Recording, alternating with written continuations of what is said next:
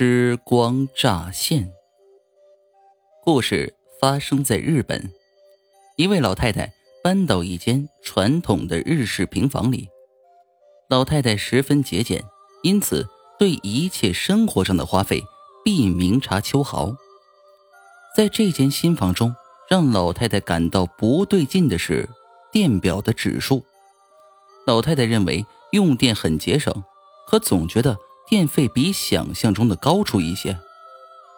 有一天，老太太决定关掉家中所有的电源，在儿子家暂住一个星期，以检查电表有何变化。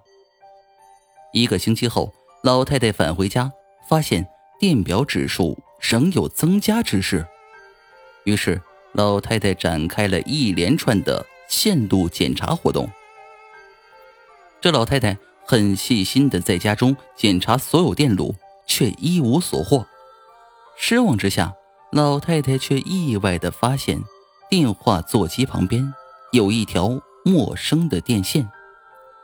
老太太赶忙将电话搬开，赫然发现，这条电线是通向地底的。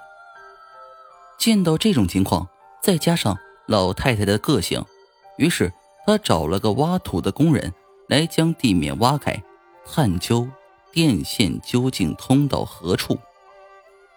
工人死命的挖呀挖呀，大概挖了一公尺深的时候，碰到了一个硬硬的东西。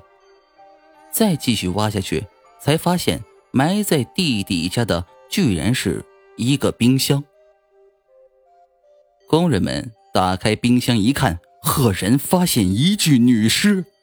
其脖子上有一道青紫色的勒痕，舌头吐出的长长的，眼睛瞪得大大的，眼球朝向左上方，仿佛在祈求冰箱的门早日打开。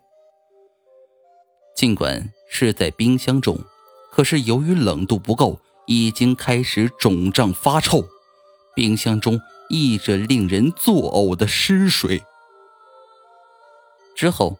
在查案中才发现，这间房原先住了一对医师夫妇，但当老太太接手此房子的时候，医师的太太已经不见了。我一向纳闷的是，这位医生为什么要采用这么诡异的方式来掩盖尸体呢？